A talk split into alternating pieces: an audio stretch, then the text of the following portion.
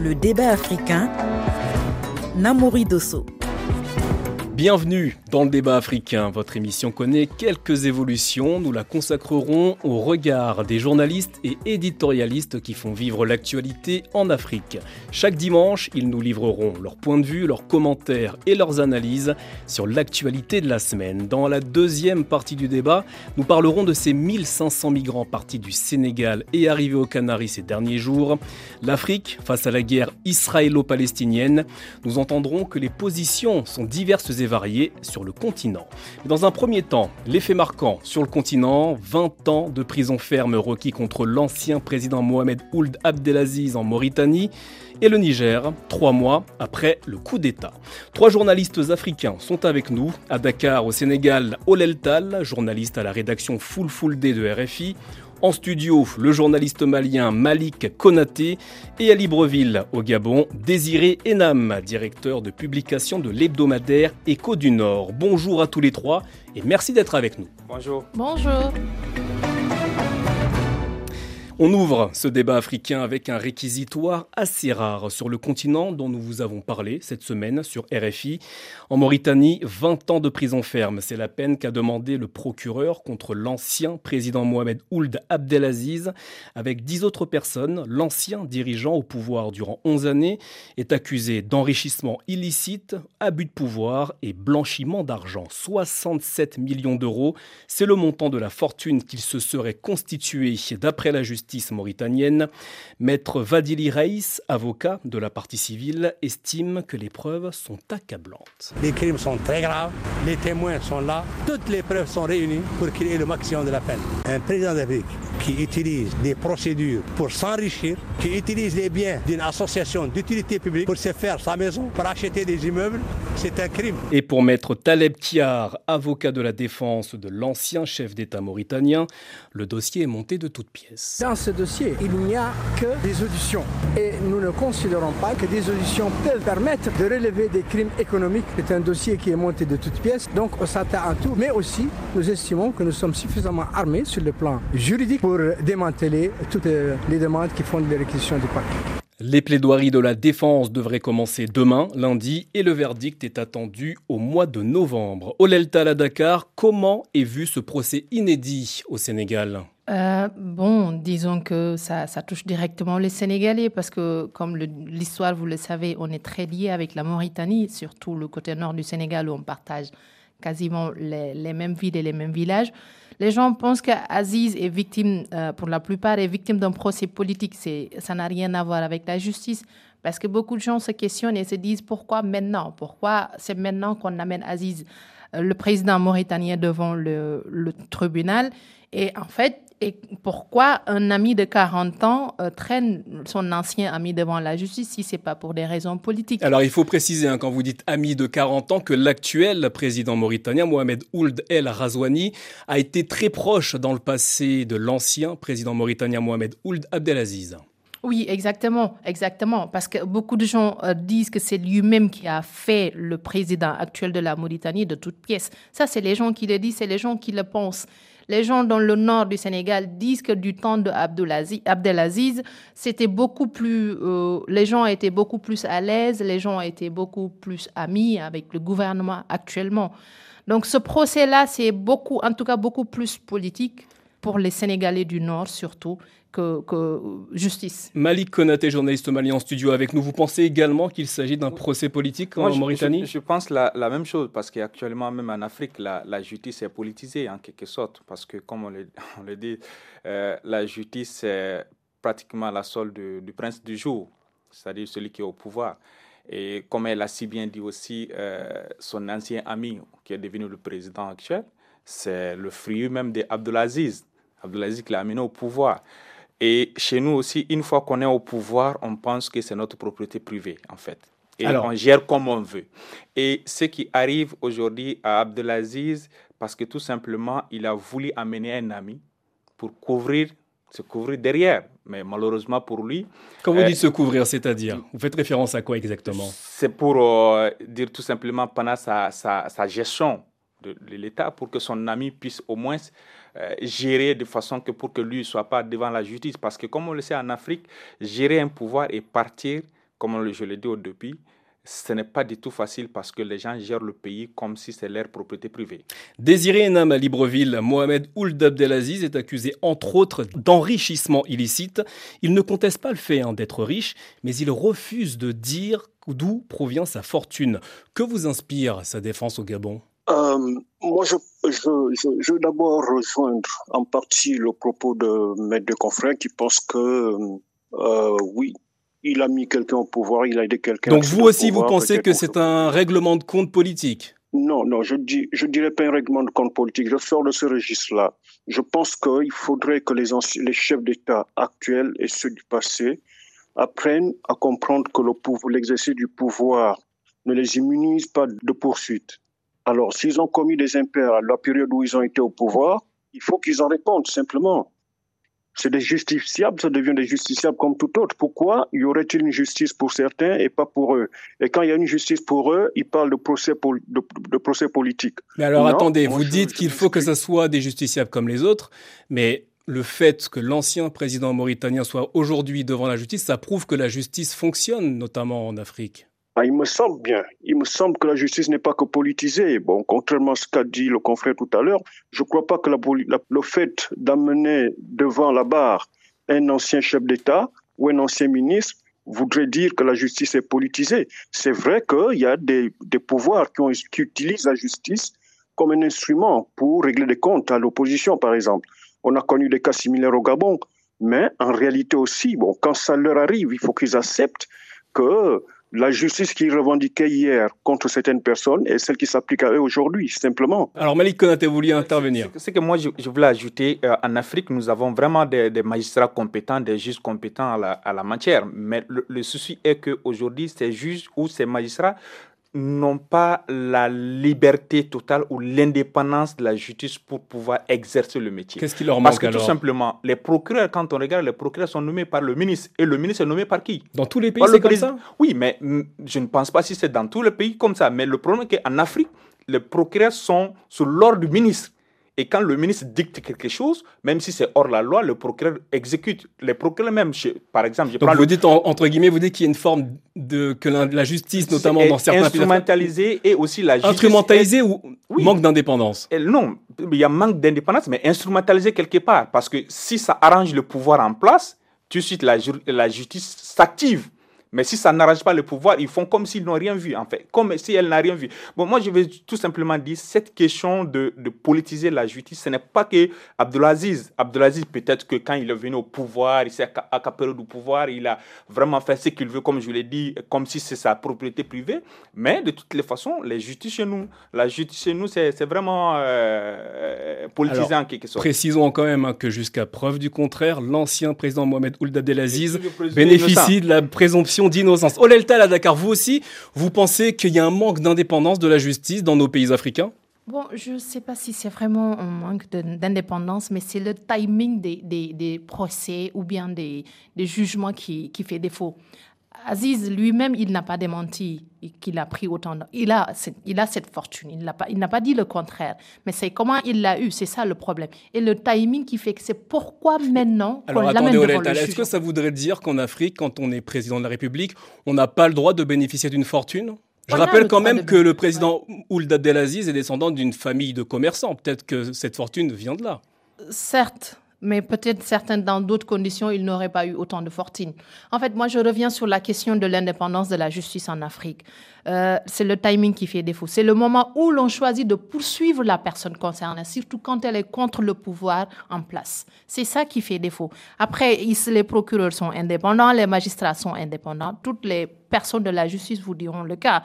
Mais après, c'est le constat sur le terrain qui fait la différence. Moi, on parle d'Aziz, mais Malick l'a dit, c'est pas que la Mauritanie.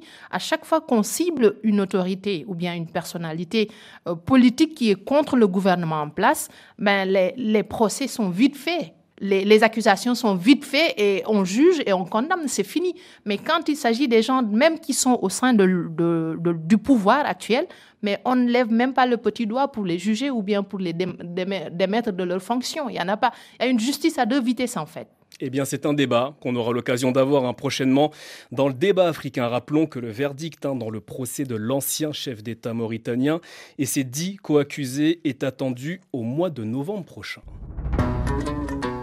J'aimerais à présent vous faire réagir sur la situation au Niger. Depuis ce jeudi, ça fait 3 mois que les militaires ont pris le pouvoir par la force. Mohamed Bazoum, le président élu, est toujours détenu par les putschistes. Il refuse de démissionner. La CEDEAO, l'Union européenne et les États-Unis ont imposé leurs sanctions. L'inflation est en hausse, les risques de pénurie aussi. Après ce coup de force, les militaires nigériens veulent renouer le contact avec la CEDEAO. Écoutez. Les sanctions sont très dures. Les premières heures, c'est quoi? C'est la fermeture de la frontière dès le 27. Donc je pense qu'ils se sont trompés de diagnostic, ils se sont trompés de chemin. Vous êtes prêts à renouer avec la CEDEAO? Ben, pourquoi pas? Nous sommes là pour faire le dialogue. Que cela puisse vous surprendre. C'est peut-être nous qui sommes des hommes de dialogue, ce n'est plus la CEDEAO. Le général Mohamed Boubacar Toumba, ministre d'État, ministre de l'Intérieur et de la Décentralisation au Niger, au micro RFI de notre correspondant au Sahel, Serge Daniel. Désiré Ename au Gabon, la CEDEAO s'est-elle trompée dans son diagnostic face au coup d'État au Niger? C'est vrai que c'est une actualité qu'on a suivie un peu à distance, mais qui était brûlante à cette période-là. Mais je pense qu'il y a un principe. La CEDEAO a appliqué un principe simple, le même principe que la CEMAC et la CEAC a appliqué dans le cas du Gabon, à savoir que le principe est qu'on n'arrive pas au pouvoir par la force. Bien, même si les deux cas ne sont pas semblables. Je crois que la CEDEAO a appliqué ce principe-là, qui veut qu'on accède au pouvoir par les élections régulières, mais il y a quand même des situations en Afrique où on devrait s'interroger sur les interventions des militaires. Olel Tall à Dakar, des militaires nigériens qui renversent un président élu et qui en appellent ensuite à la solidarité de la CEDEAO, il n'y a pas quelque chose d'étrange dans cette façon de faire ? Même si c'est pas étrange, c'est assez bizarre. Je dirais, parce que là, au début, ils disaient que voilà, ils négocient avec personne, ils sont là, ce sont eux qui mènent la feuille de route. Et maintenant, ils reviennent derrière pour dire encore, on a besoin de vous. Il y a quelque chose qui ne va pas. Peut-être que les raisons évoquées pour faire ce putsch ne sont pas si solides que ça. Parce que la situation au Niger aujourd'hui, ça a empiré, ça n'a pas... Alors rappelons que le général Tchiani a justifié ce coup d'État, notamment par la situation sécuritaire et la mauvaise gouvernance au Niger. Oui, on parle aujourd'hui de combien de soldats morts depuis 3 mois, depuis qu'ils sont arrivés au pouvoir. Qu'est-ce qui a changé à part la vie dure que les Nigériens sont en train de vivre aujourd'hui? Des fonctionnaires d'État qui sont très, très tard payés, des populations lambda qui n'arrivent même pas à acheter de quoi manger, des fonctionnaires qui sont renvoyés ou bien mis à la retraite avant l'heure. Donc ça ne va pas du tout au Niger. Le putsch n'avait pas sa raison d'être. Malick Konaté, cet appel du pied, est-ce qu'on peut le considérer comme un aveu d'échec de la part des putschistes nigériens? Je pense que depuis les premières heures, le coup d'État, c'était un échec. Parce que ces militaires-là, jusqu'à là où nous sommes, ils n'arrivent pas à proposer une feuille de route, une sortie de crise. Ils ont pris le président Bazoum en otage, même quand on regarde le jour même qu'ils ont pris le président en otage, toute l'armée n'était pas consentante, toute l'armée n'était pas du tout avec le président Tchiani, le président du CNSP. Moi, je pense qu'aujourd'hui, le pays est astifié, raison pour laquelle il demande une négociation avec la CEDEAO. Sinon, la CEDEAO a toujours ouvert ses portes. La CEDEAO a toujours demandé de faire des propositions et la CEDEAO aussi a demandé une sortie de crise, de libérer le président Bazoum. La première fois, la CEDEAO a envoyé une délégation.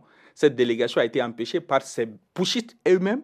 Et la deuxième fois, une délégation est partie avec d'autres leaders religieux pour qu'ils soient reçus par le président Tchiani. Et pendant ce temps, le président Tchiani lui-même reçoit d'autres personnes qui ne sont pas du tout, qui ne peuvent même pas apporter une pierre à l'édifice pour l'avancement du pays. Moi, je pense qu'aujourd'hui, la situation est qu'ils pensaient que la situation allait être comme le Niger, comme le Mali, le Burkina Faso. Le Mali et le Burkina Faso, par exemple, le Burkina Faso, il y a la frontière entre le Burkina Faso et la Côte d'Ivoire, donc il y a la mer, ils peuvent venir directement. Et aussi, le Mali aussi, il y avait quand même la Mauritanie, il y avait aussi la Guinée pour avoir quand même de boucher pour aller chercher des marchandises. Mais le Niger, ils n'ont pas d'autre solution aujourd'hui. Si toutes ces frontières sont formées, qu'est-ce qu'ils vont faire? Ils sont obligés. Ça veut dire que les militaires ont conduit le pays dans l'impasse? Et aujourd'hui, quand on regarde aussi les sanctions de la CEDEAO, ce n'est pas la même chose que la même sanction que la CEDEAO a maintenue sur le Mali. La sanction du Niger, c'est la sanction, je peux même dire qu'à 120% en fait en quelque sorte. Ils ont fermé tout. Donc vous êtes en train de dire que la CEDEAO a eu un autre traitement pour le Niger qu'avec les autres pays? Je donne un exemple. Au Mali, l'Union européenne n'a pas suspendu ses actions. Les États-Unis non plus. Mais au Niger, tout le monde, que ce soit les partenaires internationaux, que ce soit aussi les partenaires régionaux, surtout la CEDEAO, tout le monde a fermé, donc ils n'ont plus de choix. Je pense que c'est militaire, raison pour laquelle le Bazoum aussi refuse de démissionner. Pour terminer, en fait, quand on regarde, la dernière fois, ils ont demandé aux autorités algériennes de venir en aide pour au moins ouvrir le dialogue. Quand le ministre des Affaires étrangères algérien a produit un communiqué, ils ont dit non, que c'est à eux de proposer. Mais jusqu'à là, ils n'ont pas proposé quelque chose. Olel Tall à Dakar, grâce aux informations des rédactions Mandankan et Fulfulde des deux RFI à laquelle vous appartenez, on a appris cette semaine que l'option militaire brandie par la CEDEAO au début du coup d'État au Niger serait en train d'être écartée. Que se passe-t-il ? Exactement, parce qu'on a vu les Sénégalais, les soldats sénégalais au nombre de 800 et quelques qui étaient regroupés à Thiès. À 70 km de Dakar, on les a ramenés dans leur base habituelle. Et ça en dit long, en fait. Ça dit beaucoup de choses. Et des gens qu'on avait mis en attente pour une éventuelle intervention au Niger, si on leur demande de rentrer, ça veut dire que voilà, ce n'est vraiment pas à l'ordre du jour d'intervenir au Niger. Mais en même temps, est-ce que à qui profite cette intervention militaire au Niger? À personne. Ni la CEDEAO, ni les Nigériens. Aucune partie ne pourra gagner avec cette intervention. Alors justement, comment sortir de cette situation d'impasse que vous décrivez? Le dialogue, c'est la meilleure façon. Tout finit sur la table de toute façon. Il faut dialoguer, il faut discuter, trouver un terrain d'entente qui, en tout cas, met en avant les populations nigériennes. Parce qu'après Bazoum, les putschistes et tout ça, tout le monde est à peu près dans de bonnes conditions. Mais c'est le Nigérien lambda au milieu de tout ça qui en souffre le plus. La situation au Niger résonne avec celle actuelle au Gabon. Demain lundi, ça fera 2 mois que le président Ali Bongo Ondimba a lui aussi été renversé par l'armée. Cette semaine sur RFI, Marc Ona Essangui, figure de la société civile gabonaise, désigné 3e vice-président du Sénat, nous livrait son point de vue. C'est un coup d'État militaire, c'est aussi un coup de liberté pour les Gabonais. Parce que quand on a vécu 56 ans avec une famille, les Bongo, qui ne voulaient pas absolument lâcher le pouvoir malgré les élections, les Gabonais ont respiré. C'est pour cela que beaucoup de Gabonais considèrent que ce coup d'État est un coup de liberté. Désiré Ename au Gabon, coup d'État ou libération? Quand on a vécu tout cela, les Gabonais ont vécu tout cela, l'opération des militaires qui a été un instant où ils ont empêché que des faux résultats soient donnés, à la limite, les Gabonais ne peuvent y voir qu'une libération. Malick Konaté, vous aussi, vous voyez ça comme une libération? Moi, je pense que c'est un coup d'État, c'est un putsch en fait, parce qu'ils ne sont pas venus par la voie normale. Je pense qu'aujourd'hui, même si ce coup d'État au Gabon a été en quelque sorte validé par les organisations internationales ou sous-régionales, je pense que c'est un coup d'État. Il y a quand même des institutions, même si en Afrique, en quelque sorte, il y a Barack Obama là-dessus bien dit qu'il faut avoir des institutions fortes que des hommes forts. Et aujourd'hui, en Afrique, nous avons des hommes forts et non des institutions fortes. Sinon, pour dire tout simplement qu'Ali Bongo, il n'était pas apte de présider le Gabon où il a essayé de manipuler en quelque sorte les résultats des urnes, mais quand même, il y a des institutions en place. Donc moi, je pense qu'aujourd'hui, pour dire que la libération ou pas, un putsch, ils sont venus par la voie anormale, illégale. Et moi, je pense qu'aujourd'hui, on doit tout faire pour mettre en place en Afrique, surtout des institutions fortes, pour que nous puissions vraiment éviter ce genre de choses, surtout des coups comme ça, en disant tout simplement parce que le président sortant voulait s'accaparer du pouvoir, raison pour laquelle nous n'avons plus le pouvoir pour libérer le peuple. Eh bien, on continuera de regarder, notamment d'analyser cette transition au Gabon. Restez avec nous, on fait une courte pause, on se retrouve juste après le journal. On parlera des migrants subsahariens partis du Sénégal et arrivés aux Canaries à bord de pirogues ces derniers jours et de la guerre israélo-palestinienne vue d'Afrique.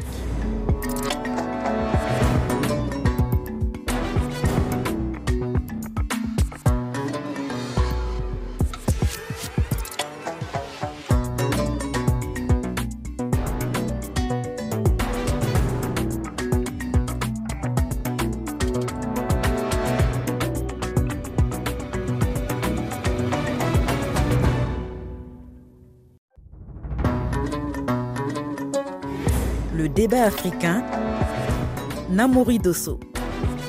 Merci d'être avec nous. Si vous nous rejoignez ensemble, on revient sur les temps forts de l'actualité de la semaine grâce au regard des journalistes et éditorialistes africains. Avec nous, de Dakar au Sénégal, Olel Tall, journaliste à la rédaction Fulfulde de RFI. En studio, le journaliste malien Malick Konaté. Et à Libreville au Gabon, Désiré Ename, directeur de publication de l'hebdomadaire Échos du Nord.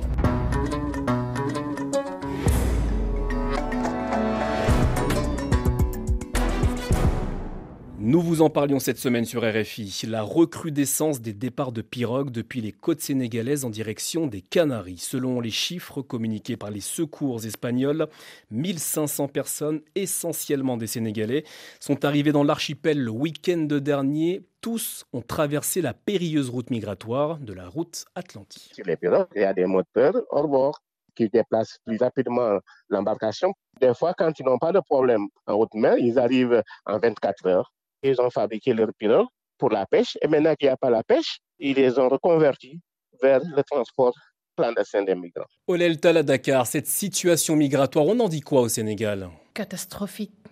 Et c'est déplorable en fait et ça fait très mal. Parce que quand on voit des jeunes comme ça mourir en mer, comme ça, de manière aussi inhumaine, ça fait très mal en tant que Sénégalais. Et puis, ce qui fait le plus mal, c'est que rien n'est fait concrètement pour y remédier. Rien, absolument rien du tout. On parle de stratégie, on parle de... On a fait ceci, on a fait cela, on a arrêté des convoyeurs, on a mis des gens en prison, mais ça ne règle pas du tout le problème. Les Sénégalais partent et de plus en plus. Olel Tall, quelles sont les personnes qui embarquent sur ces embarcations? On a les pêcheurs en majorité. Parce que les villes ou les villages où les gens embarquent, ce sont des villages de pêcheurs. Je prends l'exemple de Fassboy ou de Kafountine ou à Rufisque même, ce sont des pêcheurs à Dakar. Mais quand on va plus loin dans le nord du Sénégal, ce sont des éleveurs qui n'ont plus de bétail, de quoi nourrir leur bétail, qui quittent aussi pour partir en mer. Donc c'est un ensemble de phénomènes socio-économiques, politiques, situations sécuritaires, tout ça qui fait que c'est... Ces jeunes-là n'ont pas d'espoir. Ces jeunes Sénégalais qui quittent leur pays dans des conditions extrêmement périlleuses, ça vous surprend, Malick Konaté? Oui, en fait, quand on regarde dans nos pays, on n'a pas, comme elle a si bien dit, il n'y a aucune stratégie à part de mettre les gens en prison. Pourtant, les autorités sénégalaises disent qu'elles ont investi. Donc oui, investi dans quoi? Pour garder les jeunes dans le pays. Investi dans quoi? Investi pour demander aux gens de rester. Mais quand ils vont rester, on va leur donner quoi? Après, les élites, par exemple, le système éducatif n'est pas adapté sur le marché du travail. Après combien d'années d'études, soit tu rentres à la maison ou tu restes juste dans les rues en train de balader. Moi, je pense qu'aujourd'hui, il faut une stratégie beaucoup plus globale. Essayer de faire en sorte que pour que ces jeunes-là, on puisse les chercher quand même sur le marché du travail, de leur donner quelque chose pour qu'ils puissent créer des entreprises. Parce que chez nous, soit tu quittes à l'université, soit tu rentres dans la fonction publique, ou si tes parents ont des moyens, tu crées une petite entreprise à côté. Ou dans le cas échéant, soit tu prends comme c'est que ces jeunes-là ont pris les pirogues pour venir en Europe. Parce que tout simplement, chaque individu a besoin de quelque chose pour pouvoir vivre. Et tant qu'on n'a pas ça, c'est comme si on est en prison. Et dire aux gens, n'allez pas parce que tout simplement, il y a la mort devant vous. Mais déjà, d'après eux-mêmes, ils sont morts déjà parce qu'ils n'ont absolument rien du tout à vivre. Donc moi, je pense qu'aujourd'hui, il faut essayer d'avoir une stratégie globale pour accompagner ce jeune après les études. Désiré Ename, la situation au Sénégal, on en parle dans la presse gabonaise? C'est vrai que nous n'en parlons pas beaucoup, mais sinon c'est une situation à laquelle, en tant qu'Africain d'abord et en tant que journaliste aussi, on ne peut pas être indifférent à cela. Pour une simple raison, ce qu'a dit mon confrère, ce qu'a dit Malick, est réel. C'est-à-dire au-delà de la stratégie même, au-delà de la stratégie à concevoir, à mettre en place, moi je pense que l'une des raisons qui fait que les jeunes continuent d'émigrer vers l'Europe, c'est parce que beaucoup sont convaincus que le seul endroit où on peut rêver d'une meilleure vie n'est qu'en Europe. L'Afrique n'inspire pas encore un rêve en tant que tel, parce qu'il n'y a pas d'opportunité, ou bien quand il y en a, c'est très fermé à certains, pour diverses raisons. Il y a des raisons, l'absence d'éducation, c'est une raison. Les modèles qui les poussent à aller, parce qu'un frère est parti, on le voit revenir de façon tout à fait régulière, nanti, etc. Ça là, ça donne à ces jeunes-là une porte ouverte unique. Celle de partir, c'est de prendre la mer et d'espérer arriver. Olel Tall à Dakar, est-ce que vous partagez le même point de vue que Désiré Ename? J'aimerais quand même préciser que le Sénégal est un pays où, entre guillemets, la situation démocratique et politique est plutôt stable. On parle notamment des richesses côtières sénégalaises avec du pétrole, du gaz. Olel Tall, comment ça se fait que que ces jeunes Sénégalais choisissent de risquer leur vie pour quitter ce pays ? Ce pétrole et ce gaz-là, quand est-ce qu'on verra la couleur ? Ça, c'est la question. On n'a pas encore la réponse. On y parle. On estime encore d'ici des années. On n'a pas encore vu le cas. Mais le problème des Sénégalais, aussi bien que puissent être riches ces côtes côtières, l'exploitation fait défaut. On a des accords entre le Sénégal et l'Union européenne et les Chinois qui tuent la pêche artisanale. Alors, quand vous dites qui tue la pêche artisanale, expliquez-nous précisément de quoi il s'agit. Oui, mais il s'agit des gros bateaux qui ramassent plus de poissons que le Sénégalais lambda. Et le Sénégalais a un bateau qui n'est pas capable, qui n'est pas fait de la même manière, de la même modernisation que le bateau européen ou chinois. Ils sont obligés d'aller de plus en plus en profondeur en mer pour aller trouver du poisson. Et ils ne pourront pas parce qu'ils ne sont pas assez outillés pour le faire. Et même s'ils risquent à le faire, ils n'auront pas trouvé du poisson parce que le bateau européen ou chinois l'aura ramassé avant lui. Alors Malick Konaté, les autorités sénégalaises ont passé des accords avec l'Europe et l'Asie, notamment dans ce secteur maritime. Ont-elles une responsabilité, selon vous ? Moi, je pense toujours, j'accueille toujours nos autorités, en fait. Parce que, comme je l'ai dit, nos systèmes éducatifs, il est temps qu'on change, en fait. Parce que l'emploi sur le marché n'est pas adapté du tout à nos systèmes éducatifs. Et le cas du Sénégal, moi, j'ai quand même vécu quelques mois là-bas. J'ai vu qu'au Sénégal, la vie est extrêmement chère, en fait. Et ce n'est pas du tout facile de vivre. Il y avait d'ailleurs une manifestation cette semaine à Dakar pour limiter les prix, notamment au niveau du loyer. À Dakar, avoir un emploi aujourd'hui, peut-être que ceux qui ont eu la chance d'avoir été embauchés par d'autres organisations, par ceux de gauche à droite, mais quand on regarde le système même, c'est-à-dire le gouvernement eux-mêmes, qu'est-ce qu'ils ont fait pour accompagner ces jeunes-là ? Il n'y en a pas en fait. La deuxième chose, les Chinois qui viennent ou les Occidentaux qui viennent pour la pêche, etc. et tout, mais ils ont les moyens. Ils ont étudié quelque part. Parce que la pêche aussi, ce n'est pas du jour au lendemain qu'on se lève, très tôt le matin, qu'on va à la mer pour faire la pêche. Non, il faut quand même au préalable avoir une connaissance à la matière et avoir les moyens nécessaires. Est-ce que l'État a mis à la disposition de ces gens-là les moyens nécessaires et le ministère de l'élevage et de la pêche ? Ils ont fait quoi pour accompagner, pour qu'au moins la population elle-même puisse vraiment avoir le résultat, c'est-à-dire l'impact réel de la chose ? Non, ils n'ont rien fait. La seule chose qu'ils font, c'est d'aller couvrir les cérémonies d'ouverture, cérémonies de fermeture. On a fait telle chose de tel côté, on a donné des dons ici. Mais ces dons, elles vont aller où ? Olel Tall à Dakar, est-ce que cette surpêche due notamment aux navires européens et asiatiques est la seule raison pour laquelle des Sénégalais quittent leur pays ? Non, pas forcément. Ça, c'est en grande partie, c'est pour ça. Parce qu'aujourd'hui, si le Sénégal devient le point où les embarcations se font le plus, c'est parce que les pêcheurs connaissent la mer. C'est les pêcheurs qui partaient chercher du poisson, qui sont aujourd'hui les convoyeurs de ces migrants-là. Mais ça, c'est en grande partie. Mais le reste, ça semble être en stabilité, la situation politique sénégalaise. L'économie sénégalaise ne va pas. Le Sénégalais souffre la vie chère de tous les jours. L'inflation au Sénégal, ça dépasse l'entendement. La situation de l'informel, l'économie informelle du Sénégal est au plus bas niveau. Les gens ne s'en sortent pas, les gens, même leur dignité ne leur permet même pas de rester au Sénégal. Et les politiques ou bien la stratégie que le gouvernement met en place est un échec patent. Ils mettent des stratégies, ils n'associent pas les vrais concernés à ces stratégies-là, mais c'est voué à l'échec. Ça dit ce qu'elle a dit, au Sénégal, l'argent c'est pour les gouvernants.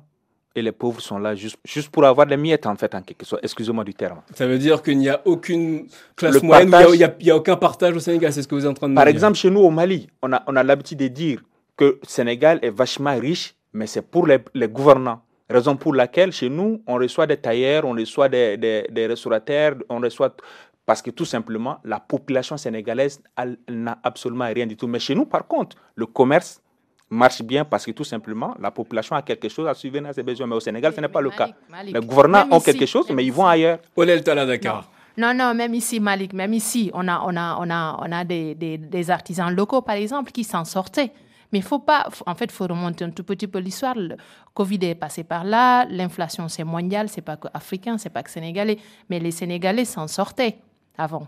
Les Sénégalais ne partaient pas autant avant. C'est que ça a changé, la situation a empiré. On n'a fait rien pour y remédier. On a vu venir, mais on ne l'a pas stoppé à temps. Mais au Sénégal, les gens vivaient de pêche, d'artisanat, de couture. On a même des célèbres couturiers qui sont quelque part. Désiré Ename, selon vous, qu'est-ce qui pourrait favoriser ou inciter les jeunes Sénégalais à rester dans leur pays? Moi, je pense qu'il faut des réformes à plusieurs niveaux. Parce qu'en réalité, quand on regarde le fond de cette affaire-là, je ne crois pas que les jeunes qui vont sont des jeunes diplômés, sont des universitaires pour la plupart. C'est généralement des jeunes qui n'ont parfois pas suivi un cursus, qui sont dans cette forme d'immigration-là.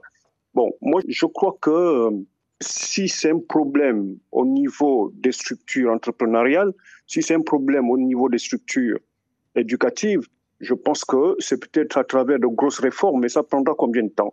Alors moi, j'ai tendance à relativiser, à me dire que des jeunes se sont fait un rêve, ils ont des modèles, des frères qui sont partis, dont ils ont des nouvelles, et ils se disent qu'il faut qu'ils réalisent leur rêve européen également.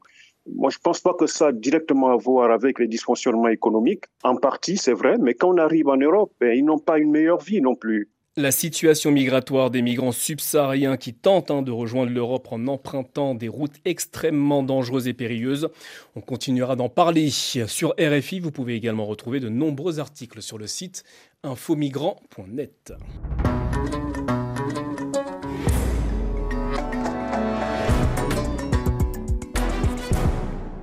Parlons à présent de la situation au Moyen-Orient. Ça fait plus de 20 jours que l'armée israélienne bombarde Gaza après l'attaque meurtrière du Hamas en Israël le 7 octobre.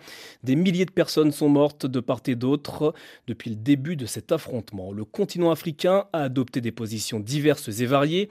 Cette guerre entre le Hamas et Israël, comment on la couvre dans les médias sénégalais, Olel Tall ? Bon, ça fait parler parce que, comme vous le savez, la Palestine en particulier a une relation assez particulière avec les pays africains, notamment les Sénégalais.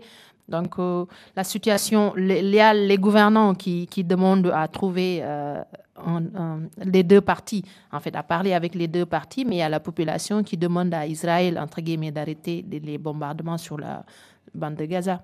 Désiré Ename, les pays africains qui ont choisi de soutenir ouvertement Israël après l'attaque du Hamas ne sont pas très nombreux. Quelle est la position du Gabon ? Je crois que le Gabon n'a pas eu une position claire. Enfin, je ne dirais pas claire. Je pense que le Gabon observe une forme de neutralité dans cette affaire et ne s'implique véritablement pas. Bon, vous savez qu'il y a une histoire. Il y a une histoire dans les régimes anciens, avec la Palestine notamment. On a très peu d'histoire commune avec Israël, mais avec la Palestine certainement. Et je pense que la position du Gabon, elle est plutôt à la neutralité, il me semble. Malick Konaté, on observe un certain silence de la part de certains pays africains depuis cette attaque du Hamas et riposte israélienne. Selon vous, comment est-ce qu'on doit ou on pourrait interpréter ces silences? Est-ce une gêne de la part des dirigeants africains? Je pense qu'il y a deux choses en fait en Afrique. Par exemple, il y a le conflit territorial, il y a le conflit aussi religieux. Et la plupart des pays africains qui soutiennent aussi Palestine, c'est le côté conflit religieux. Si je parle de côté conflit religieux, c'est par rapport à la situation de la mosquée, comme on l'appelle, Masjid Al-Aqsa. Et cette mosquée, en quelque sorte, c'est comme après le Hajj, on doit aller dans cette mosquée pour visiter après la Kaaba en Arabie Saoudite. Moi, je pense qu'aujourd'hui, cette situation, on doit aller au-delà de ça. Parce que si je dis on doit aller au-delà de ça, on ne peut pas, je fais entre parenthèses, condamner la situation en Ukraine et soutenir un autre pays contre Palestine. Palestine, en quelque sorte, je ne dirais pas que Palestine a raison sur toutes les marches, mais quand même, Palestine préserve quelque part en disant sa terre, elle est là. Ça vous a choqué, vous, l'attaque du Hamas? Oui, ça m'a choqué parce que tout simplement, la religion musulmane, ce n'est pas une religion de violence. Ce n'est pas une religion aussi là où on doit tuer des enfants et des femmes. Donc, je pense qu'aujourd'hui, cette situation doit aller au-delà de ça en disant tout simplement quelle est la part des responsabilités des deux côtés. Et moi, je pense que ce soit les Africains, la communauté internationale, les Américains, les Nations Unies, ils doivent avoir quand même les responsabilités dedans en disant tout simplement, tiens, Palestine, votre responsabilité, c'est ça. l'Israël aussi, votre responsabilité, c'est ça, et montrer aussi le chemin de la paix. Olel Tall à Dakar, l'attaque du Hamas a suscité des réactions, des discours qu'on n'avait pas forcément l'habitude d'entendre. Dans certains pays, ça a été qualifié de résistance. Il y a une bataille de mots autour des actes du Hamas ce 7 octobre. Vous, comment est-ce que vous percevez cette chose? Je ne pense pas, Malick parlait de religion musulmane, mais la religion humaine même, en fait, ne pourrait cautionner cet acte, en fait. Nul n'a le droit d'ôter la vie de qui que ce soit. Personne ne doit avoir cette prétention. Peu importe ce qu'on a fait ou ce qu'on n'a pas fait. L'attaque du Hamas, personne ne devrait cautionner ça. Ce n'est pas une résistance, c'est un massacre. Ils ont massacré des victimes, ils ont massacré des innocents. Ça ne justifie en rien. Rien ne peut justifier l'attaque du Hamas. Mais en même temps, la Palestine ne se résume pas qu'à ce groupe de gens qui part attaquer des gens. Est-ce que c'est une raison pour laquelle l'Israël doit bombarder toute la Palestine ? Ça ne justifie pas non plus que l'Israël passe tout son temps à bombarder des gens qui sont déjà à terre. Désiré Ename au Gabon, il n'y a pas eu vraiment de réaction, hein, vous nous l'avez dit. Cependant, on a vu lors du conflit ukrainien, une délégation de chefs d'État africains s'était formée et était allée plaider la paix en Russie et en Ukraine. Est-ce que, selon vous, c'est une initiative qui devrait être prise aujourd'hui par les dirigeants africains ? Ah, vous voulez parler à l'endroit d'Israël ? Des deux parties, que ce soit du côté palestinien et du côté israélien? Non, moi j'ai tendance à dire que tant que les questions, les problèmes d'hégémonie territoriaux amènent les États à des conflits, ces problèmes-là auront du mal à trouver des solutions. Moi je pense que les États africains ils n'ont pas voix au chapitre pour la plupart du temps. C'est des États secondaires, c'est des États dont les grandes nations ont souvent besoin quand il s'agit de plaider de grandes causes en leur faveur. Moi, je me dis que la solution ne sera pas celle-là. La solution ne sera pas celle-là. C'est comme penser que les grandes nations, les États-Unis, la France, etc., diront à Israël ou à la Palestine leur part de responsabilité. Je ne pense pas que ça arrivera. Bon, tout le monde, on sait qu'à un moment donné, il faut qu'il y ait un équilibre des forces, il faut garantir l'équilibre des forces et empêcher qu'une nation qui est peut-être plus forte que l'autre arrive à anéantir une autre. Olel Tall à Dakar, et ce sera ma dernière question. Selon vous, que peut faire l'Afrique dans ce conflit ? L'Afrique, inviter les gens à déposer les armes et à vivre en paix. À part ça, je ne pense pas qu'ils aient assez de moyens ni assez d'influence pour donner leur mot sur cette guerre. Parce que cette guerre ne date pas d'aujourd'hui. Et ce sera le mot de la fin de ce débat africain. Merci infiniment à tous les trois d'avoir commenté l'actualité de la semaine. Merci à l'équipe du débat africain. Delphine Michaud à la coordination de l'émission. Olivier Raoul à la réalisation. J'ai également une pensée toute particulière pour un homme et une voix que vous connaissez bien. Il s'agit d'Alain Foka. Tu nous quittes pour un nouveau départ. Alain, merci pour ta bienveillance et bonne continuation.